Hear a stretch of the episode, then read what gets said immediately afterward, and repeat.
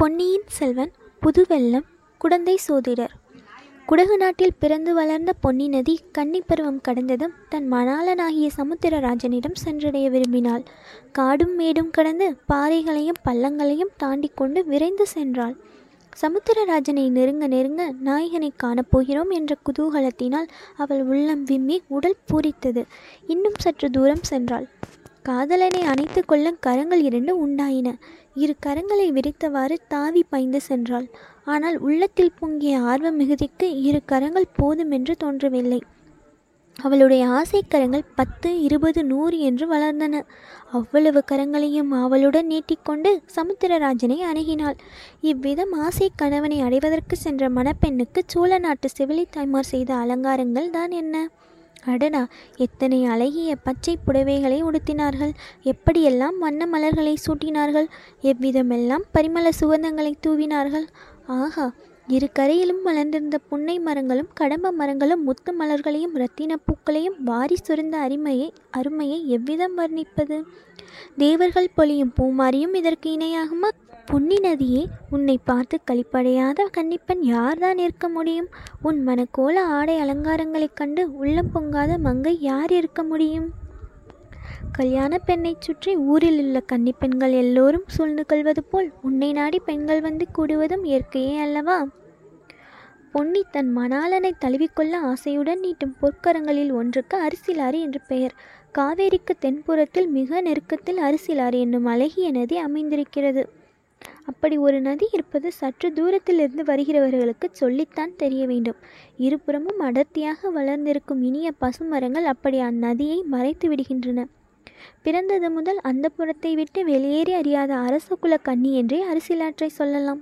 அந்த கன்னி நதியின் அழகுக்கு இந்த உலகில் உவமையே கிடையாது. நல்லது, அந்த புறம் என்னும் எண்ணத்தை மறந்துவிட்டு நேயர்கள் நம்முடன் அரிசிலாற்றை நெருங்கி வருவார்களாக. சோலையாக நெருங்கி வளர்ந்திருந்த புங் மரங்களுக்கிடையே புகுந்து வருவார்களாக. அடடா, இது என்ன அருமையான காட்சி! அழகுக்கு அழகு செய்வது போலும் அமுதத்துக்கு இனிப்பு ஊட்டுவது போலும் அல்லவா இருக்கிறது! சித்திர விசித்திரமாக செய்த அன்ன வடிவமான வண்ணப்படையில் வீற்றிருக்கும் இந்த வனிதாமணிகள் யார்? அவர்களில் நடுநாயகமாக நட்சத்திரங்களுக்கிடையில் பூரண சந்திரனைப் போல் ஏழுலகங்களையும் ஆள பிறந்த சக்கரவர்த்தினியைப் போல் காந்தியுடன் விளங்கும் இந்த நாரிமணி யார்? அவளுக்கு அருகில் கையில் வீணையுடன் வீற்றிருக்கும் சாந்த சுந்தரியார்? இனிய குரல்களில் இசைப்பாடி நதி வெள்ளத்துடன் கீத வெள்ளமும் கலந்து பெருக செய்து கொண்டு வரும் இந்த கந்தர்வ பெண்கள் யார்? அவர்களில் ஒருத்தி மீனலோசனி, இன்னொருத்தி நீலலோசனி, ஒருத்தி தாமரை முகத்தாள், இன்னொருத்தி கமல இதழ் நயனத்தாள். ஆஹா, வீணையை மீட்டுகிறாளே!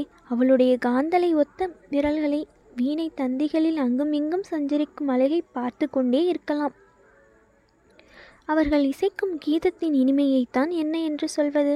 அதை கேட்பதற்காக நதியின் வெள்ளம் கூட தன் ஓசையை நிறுத்தியிருக்கிறது. நதிக்கரை மரங்களில் வாழும் கிளிகளும் குயில்களும் கூட வாய்த்திரவா மோனத்தில் ஆழ்ந்திருக்கின்றனவே. மனிதர்களாய் பிறந்தவர்கள் கேட்கும் செவிப்படுத்த பாக்கியசாலிகள். அந்த அமுதகானத்தை கேட்டு பரவசமடைவதில் வியப்பு என்ன? படகில் வரும் அப்பெண்கள் என்ன பாடுகிறார்கள் கேட்கலாம். மருங்கு வண்டு சிறந்து ஆர்ப்ப மணிப்பூ ஆடை அது போர்த்து கருங்கயற்கண் விழித்து ஓல்கி நடந்தாய் வாலி காவேரி வருங்கயற்கண் விழித்து ஓல்கி நடந்தான் எல்லாம் நின் கணவன் திருந்து செங்கோல் வளையாமை அறிந்தேன் வாலி காவேரி பூவர் சோலை மயிலாட புரிந்து குழிகள் இசைப்பாட காமர் மாலை அருகசெய்ய நடந்தாய் வாலி காவேரி காமர் மாலை அருகசெய்ய நடந்தவெல்லாம் நின் கணவன் நாமவேலின் திறங்கண்டே அறிந்தேன் வாலி காவேரி. இந்த அமுத தமிழ் பாடல்களையே எங்கேயோ கேட்டிருக்கிறோம் அல்லவா? ஆம், சிலப்பதிகாரத்தில் உள்ள வரிப்பாடல்கள் இவை. எனினும் இந்த பெண்கள் பாடும்போது முன் எப்போதும் இல்லாத வனப்பும் கவர்ச்சியும் பெற்று விளங்குகின்றன. இவர்கள் பொன்னி நதியின் அருமை தோழிகள் போலும். அதனாலே தான் இவ்வளவு பரவசமாக உணர்ச்சி ததும்ப பாடுகிறார்கள். அடடா, பாடலும் பண்ணும் பாவமும் எப்படி கலந்து இழைந்து குலைந்து இவர்களுடைய குரலிலிருந்து அமுத வெள்ளமாக பொழிகின்றன! பாட்டாவது பண்ணாவது காணமாவது இசையாவது அதெல்லாம் ஒன்றுமில்லை. இது ஏதோ மாயக்கலை. பாடுகிறவர்கள் கேட்பவர்கள் எல்லாரையும் பித்து பிடிக்கச் செய்யும் மந்திர வித்தை. படகு மிதந்து கொண்டே வந்து மரங்கள் சிறிது இடைவெளி தந்த ஓடத்துறையில் ஒதுங்கி நிற்கிறது. இரண்டு பெண்கள் இறங்குகிறார்கள். அவர்களில் ஒருத்தி ஏழுலகத்துக்கும் ராணி என தகும் கம்பீர தோற்றமுடைய பெண்மணி. இன்னொருத்தி வீணை தந்திகளில் விரல்களை ஒட்டி இன்னிசை எழுப்பிய நங்கை. இருவரும் அழகிகள் என்றாலும் ஒருவருடைய அழகுக்கும் இன்னொருவருடைய அழகுக்கும் மிக்க வேற்றுமை இருந்தது. ஒருத்தி செந்தாமரை மலரின் கம்பீர சௌந்தரியம் உடையவள், இன்னொருத்தி குமுத மலரின் இனிய அழகை உடையவள். ஒருத்தி பூர்ணச்சந்திரன், இன்னொருத்தி காலைப்பிறை. ஒருத்தி ஆடும் மயில், இன்னொருத்தி பாடும் குயில். ஒருத்தி இந்திராணி, இன்னொருத்தி மன்மதனின் காதலி. ஒருத்தி வேகவாகினியான கங்கா நதி, இன்னொருத்தி குலைந்து நெளிந்து செல்லும் காவேரி. வாசகர்களை மேலும் சந்தேக ஆராய்ச்சி நிலையில் விட்டு வைக்காமல் இவர்கள் இருவரும் யார் என்று சொல்லிவிடுகிறோம். கம்பீர தோற்றமுடைய மங்கைதான் சுந்தரசோழ மன்னரின் செல்வ புதல்வி குந்தவை. சரித்திரத்தில் ராஜராஜன் என்று புகழ்பெற்ற அருள்மொழிவர்மனின் சகோதரி. அரசிலங்குமரி என்றும் இளைய பிராட்டி என்றும் மக்களால் போற்றப்பட்ட மாதரசி. சோழ சாம்ராஜ்யத்தின் மகோன்னதத்திற்கு அடிகோலிய தமிழ் பெரும் செல்வி. ராஜராஜனுடைய புதல்வன் ராஜேந்திரனை எடுத்து வளர்த்து வீராதி வீரனாயும் மன்னாதி மன்னனாயும் ஆக்கிய தீர பெண்மணி. இன்னொருத்தி குந்தவை பிராட்டியுடன் இருக்கும் பாக்கியத்தை நாடி வந்த கொடும்பாலூர் சிற்றரசர் குலப்பெண். பிற்காலத்தில் சரித்திரத்திலேயே இணையில்லாத பாக்கியவதியாகப் போகிறவள். இன்று அடக்கமும் இனிமையும் சாந்தமும் உருவெடுத்து விளங்குகிறவள். இந்த இரு மங்கைமார்களும் படகிலிருந்து கரையில் இறங்கினார்கள். குந்தவை மற்ற தோழி பெண்களை பார்த்து, நீங்கள் இங்கேயே இருங்கள், ஒரு நாளிகை நேரத்தில் திரும்பி வந்து விடுகிறோம் என்றாள். அந்த தோழி பெண்கள் அனைவரும் தெய்வ தமிழ்நாட்டில் பற்பல சிற்றரசர்களின் அரண்மனையில் பிறந்த அரசகுமாரிகள். குந்தவை தேவிக்கு தோழியாக இருப்பதை பிறர் கரும் பேராக கருதி பழையாறை அரண்மனைக்கு வந்தவர்கள். இப்போது தங்களில் ஒருத்தியை மட்டும் அழைத்து கொண்டு குந்தவை பிராட்டி கரையில் இறங்கி போய்விட்டு விரைவில் விரைவில் வருகிறேன் என்றதும் அவர்களுடைய கண்களில் ஏமாற்றமும் அசூயையும் தோன்றின. கரையில் குதிரையை பூட்டிய ரதம் ஒன்று சித்தமாயிருந்தது. வானதி ரதத்தில் ஏறிக்கொள் என்றால் குந்தவை தன் தோழியை பார்த்து. வானதி ஏறியதும் தானும் ஏறிக்கொண்டாள். ரதம் வேகமாய் சென்றது. அக்கா, நாம் எங்கே போகிறோம், எனக்கு சொல்லலாமா என்று வானதி கேட்டாள். சொல்லாமல் என்ன, குடந்தை சோதிடர் வீட்டுக்கு போகிறோம் என்றாள் குந்தவை. சோதிடர் வீட்டுக்கு எதற்காக போகிறோம் அக்கா? என்னத்தை பற்றி கேட்பதற்காக? வேறு எதற்கு? உன்னை பற்றி கேட்பதற்காகத்தான். சில மாத காலமாக நீ இப்படி பிரம்மை பிடித்தவள் போலும் உடல் மெலிந்தும் வருகிறாயே, உனக்கு எப்போது பிரம்மை நீங்கி உடம்பு தேரும் என்று கேட்பதற்காகத்தான். அக்கா, தங்களுக்கு ரொம்ப புண்ணியம் உண்டு. எனக்கு உடம்புக்கு ஒன்றுமில்லை. என்னை பற்றி கேட்பதற்காக போக வேண்டாம், திரும்பி விடுவோம். இல்லையடி அம்மா, இல்லை, உன்னை பற்றி கேட்பதற்காக இல்லை, என்னை பற்றி கேட்பதற்காகத்தான் போகிறேன். தங்களை பற்றி என்ன கேட்டு தெரிந்து கொள்ளப் போகிறீர்கள்? ஜோசியரிடம் கேட்டு என்ன தெரிந்து கொள்ளப் போகிறீர்கள்? எனக்கு கல்யாணம் ஆகுமா அல்லது கடைசி வரையில் கன்னி பெண்ணாகவே இருந்து காலம் கழிப்பேனா என்று கேட்கப் போகிறேன். அக்கா, இதற்கு ஜோசியரிடம் போய் கேட்பானேன்? தங்களுடைய மனதையே அல்லவா கேட்க வேண்டும். தாங்கள் தலையை அசைக்க வேண்டியதுதான். இமயமலை முதல் குமரிமுனை வரையில் உள்ள ஐம்பத்தாறு தேசத்து ராஜாக்களும் போட்டி போட்டுக்கொண்டு ஓடி வரமாட்டார்களா? ஏன், கடல் கடந்த தேசங்களிலிருந்தே எல்லாம் கூட வருவார்களே. தங்களை கைப்பிடிக்கும் பேறு எந்த வீர ராஜகுமாரனுக்கு கொடுத்து வைத்திருக்கிறதோ அதை தாங்கள் அல்லவா தீர்மானிக்க வேண்டும். வானதி, நீ சொல்வதெல்லாம் உண்மை என்று வைத்து கொண்டாலும் அதற்கு ஒரு தடை இருக்கிறது. எந்த தேசத்து அரசகுமாரனையாவது மனம் புரிந்து கொண்டால் நான் அவனுடைய நாட்டுக்கு போக வேண்டி வருமல்லவா? எனக்கு இந்த பொன்னி நதி பாயும் சோழ நாட்டிலிருந்து வேறொரு நாட்டுக்கு போக பிடிக்கவே இல்லையடி. வேறு நாட்டுக்கு போவதில்லை என்று நான் சபதம் எடுத்து கொண்டிருக்கிறேன். அது ஒரு தடையாகாது. தங்களை மனம் புரிந்து கொள்ளும் எந்த ராஜகுமாரனும் தங்கள் காலில் விழுந்து கிடக்கும் அடிமையாகவே இருப்பான். இங்கேயே இருக்க வேண்டும் என்றாலும் இருந்துவிட்டு போகிறான். ஆஹா, எலியை பிடித்து மடியில் வைத்து கட்டிக்கொள்வது போல் வேறு தேசத்து ராஜகுமாரனை நம்மூரிலேயே கொண்டு வைத்து கொள்ளவா சொல்கிறாய்? அதனால் என்னென்ன தொல்லைகள் எல்லாம் விளையும் தெரியுமா? எப்படியும் பெண்ணாய் பிறந்தவர்கள் ஒரு நாள் கல்யாணம் செய்து கொண்டுதானே தீர வேண்டும். அப்படி ஒரு சாஸ்திரத்திலும் சொல்லி இருக்கவில்லையடி வானதி. ஒளவையாரை பார், அவள் என்றும் கண்ணி அழியாத கவிசுவரியாக பல காலம் ஜீவித்திருக்கவில்லையா? ஒளவையார் இளம் பிராயத்திலேயே கடவுளின் வரத்தினால் கிழவியாக போனவள். தாங்கள் அதை போல் ஆகவில்லையே. சரி, அப்படி கல்யாணம் செய்து கொள்வது என்று புறப்பட்டால் அனாதையான சோழ நாட்டு வீரன் ஒருவனையே நான் மணந்து கொள்வேன். அத்தகையவனுக்கு ராஜ்யம் இராது. என்னை அழைத்து கொண்டு வேறு ஒரு தேசத்துக்கு போக வேண்டும் என்று சொல்ல மாட்டான். இங்கேயே சோழ நாட்டிலேயே இருந்து விடுவான். அக்கா, அப்படியானால் இந்த சோழ நாட்டை விட்டு போக மாட்டீர்களே? ஒரு நாளும் போக மாட்டேன். சொர்க்கலோகத்துக்கு என்னை அரசியாக்குவதாக சொன்னாலும் போக மாட்டேன். இன்றைக்கு தான் என் மனம் நிம்மதி அடைந்தது. அது என்னடி, நீங்கள் வேறு நாட்டுக்கு போனால் நானும் உங்களோடு வந்தே தீர வேண்டும். உங்களை விட்டு பிரிந்திருக்க என்னால் முடியாது. அதே சமயத்தில் இந்த சோழ வள நாட்டை பிரிந்து போகவும் எனக்கு மனமில்லை. கல்யாணமானால் நீ பிரிந்து போய்த்தானே தீர வேண்டும். நான் கல்யாணமே செய்து கொள்ளப் போவதில்லை அக்கா. அடியே, எனக்கு செய்த உபதேசமெல்லாம் எங்கே போயிற்று? தங்களைப் போலவா நான்? அடிக்கல்லி, எனக்கு எல்லாம் தெரியும். என் கண்ணில் மண்ணை தூவலாம் என்ற பார்க்கிறாய்? உனக்கு சோழ நாட்டின் மீது அபிமானம் ஒன்றும் கிடையாது. நீ ஆசை வைத்திருக்கும் சோழ நாடு வாளும் வேலும் தாங்கி ஈழ நாட்டுக்கு யுத்தம் செய்ய அளவா போயிருக்கிறது.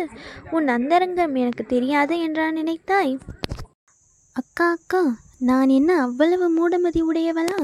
சூரியன் எங்கே? காலை பனித்துளி எங்கே? சூரியனுடைய நட்புக்கு பனித்துளி ஆசைப்பட்டால் என்ன பயன்? பனித்துளி சிறியதுதான், சூரியன் பெரியது, பிரகாசமானதுதான். ஆனாலும் பனித்துளி அப்படிப்பட்ட சூரியனை சிறைப்படுத்தி தனக்குள் வைத்திருக்கிறதா இல்லையா? வானதி உற்சாகமும் ஆர்வமும் நிறைந்த குரலில், அப்படியா சொல்கிறீர்கள்? பனித்துளி கூட சூரியனை அடையலாம் என்று சொல்கிறீர்களா என்றாள். பிறகு திடீரென்று மனச்சோர்வு வந்துவிட்டது. பனித்துளி ஆசைப்படுகிறது, சூரியனையும் சிறைப்பிடிக்கிறது. ஆனால் பலன் என்ன?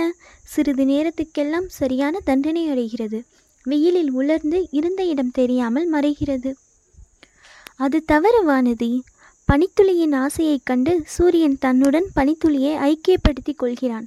தன் ஆசை குகந்த பனித்துளி பெண் பனித்துளி பெண் பிற புருஷர் கண்ணில் படக்கூடாது என்று அவன் எண்ணம். இரவு வந்ததும் மறுபடியும் வெளியே விட்டு விடுகிறான். மறைந்த பனித்துளி மறுபடியும் வந்து உதிக்கிறது அல்லவா? அக்கா, இதெல்லாம் என்னை தேற்றுவதற்காக சொல்கிறீர்கள். அப்படியானால் உன் மனதில் ஒரு குறை இருக்கிறது என்று சொல்.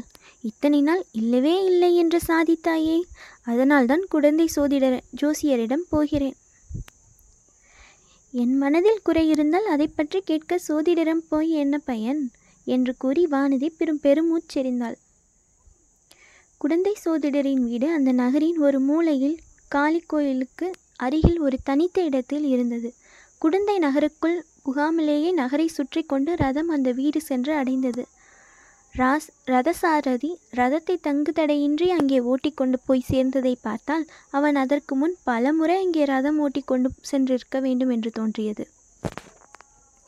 வீட்டு வாசலில் சோதிடரும் அவருடைய சீடர் ஒருவரும் ஆயத்தமாக காத்திருந்தார்கள். சோதிடர் மிக்க பக்தி மரியாதையுடன் வந்தவர்களை வரவேற்று உபசரித்தார். பெருமாட்டி கலைமகளும் திருமகளும் ஒரு ரூபாய் வந்த தாயே, வரவேணும் வரவேணும், இந்த ஏழையின் குடிசை செய்த பாக்கியம், மறுமுறையும் தாங்கள் இக்குடிசையை தேடி வந்தீர்கள் என்றார். சோதிடரே, இந்த வேளையில் தங்களை தேடிக்கொண்டு வேறு யாரும் இங்கு வரமாட்டார்கள் அல்லவா என்றாள் குந்தவை. வரமாட்டார்கள் தாயே, இப்போதெல்லாம் என்னை தேடி அதிகம் பேர் வருவதே இல்லை. உலகத்தில் கஷ்டங்கள் அதிகமாகும் போதுதான் சோதிடர்களை தேடி மக்கள் அதிகமாக வருவார்கள். இப்போது தங்களுடைய திருத்தந்தை சுந்தரசோழரின் ஆட்சியில் குடிகளுக்கு கஷ்டம் என்பதே கிடையாது. எல்லோரும் சுக சௌக்கியங்களுடன் சகல சம்பத்துகளையும் பெற்று சந்தோஷமாக வாழ்கிறார்கள். என்னை தேடி ஏன் வருகிறார்கள் என்றார் சோதிடர். அப்படியானால் எனக்கு ஏதோ கஷ்டம் வந்திருப்பதால் வந்திருப்பதனால்தான் உம்மை தேடி வந்திருக்கிறேன் என்று சொல்கிறாராக்கும். இல்லை பெருமாட்டி, இல்லவே இல்லை.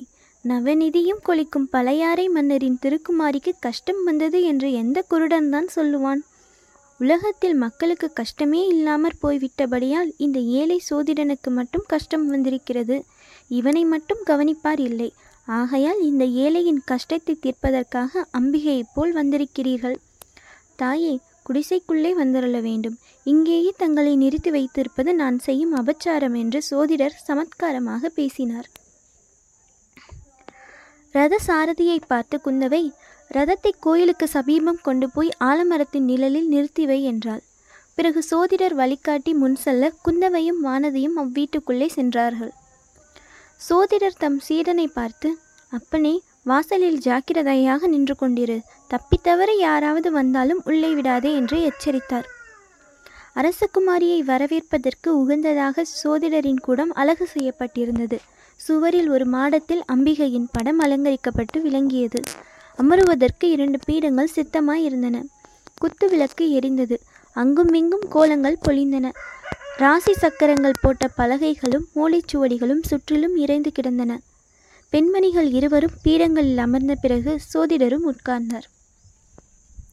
அம்மணி, வந்த காரியம் இன்னதென்பதை தயவு செய்து சொல்லி அருள வேணும் என்றார்.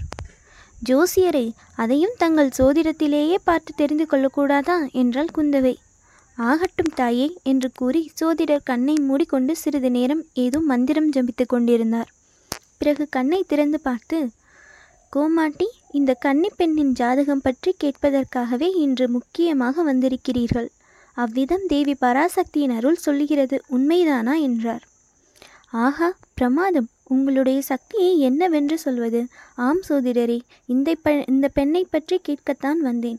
ஒரு வருஷத்துக்கு முன்பு இவள் பழையாறை அரண்மனைக்கு வந்தாள். வந்து எட்டு மாத காலம் மிக குதூகலமாய் இருந்து வந்தாள். என் தோழியருக்குள்ளே இவள்தான் சிரிப்பும் விளையாட்டும் கலகலப்புமாக இருந்து வந்தாள். நாலு மாதமாக இவளுக்கு என்னவோ நேர்ந்திருக்கிறது. அடிக்கடி சோர்ந்து போகிறாள். பிரம்மை பிடித்தாற்போல் இருக்கிறாள். சிரிப்பையே மறந்துவிட்டாள். உடம்புக்கு ஒன்றுமில்லை என்கிறாள். இவள் பெற்றோர்கள் நாளைக்கு வந்து கேட்டால் என்ன மறுமொழி சொல்வதென்றே தெரியவில்லை. தாயே, கொடும்பாலூர் இளைய வேளாரின் செல்வ புதல்விதானே? இவருடைய பெயர் வானதிதானே என்றார் சோதிடர். ஆமாம், உனக்கு எல்லாம் தெரிந்திருக்கிறதே. இந்த அரசிலங்குமரியின் ஜாதகம் கூட என்னிடம் இருக்கிறது, சேர்த்து வைத்திருக்கிறேன், சற்று பொறுக்க வேணும் என்று சொல்லிவிட்டு சோதிடர் பக்கத்தில் இருந்த ஒரு பழைய பெட்டியை திறந்து சிறிது நேரம் புரட்டினார். பிறகு அதிலிருந்து ஒரு ஜாதக குறிப்பை எடுத்து கவனமாய் பார்த்தார்.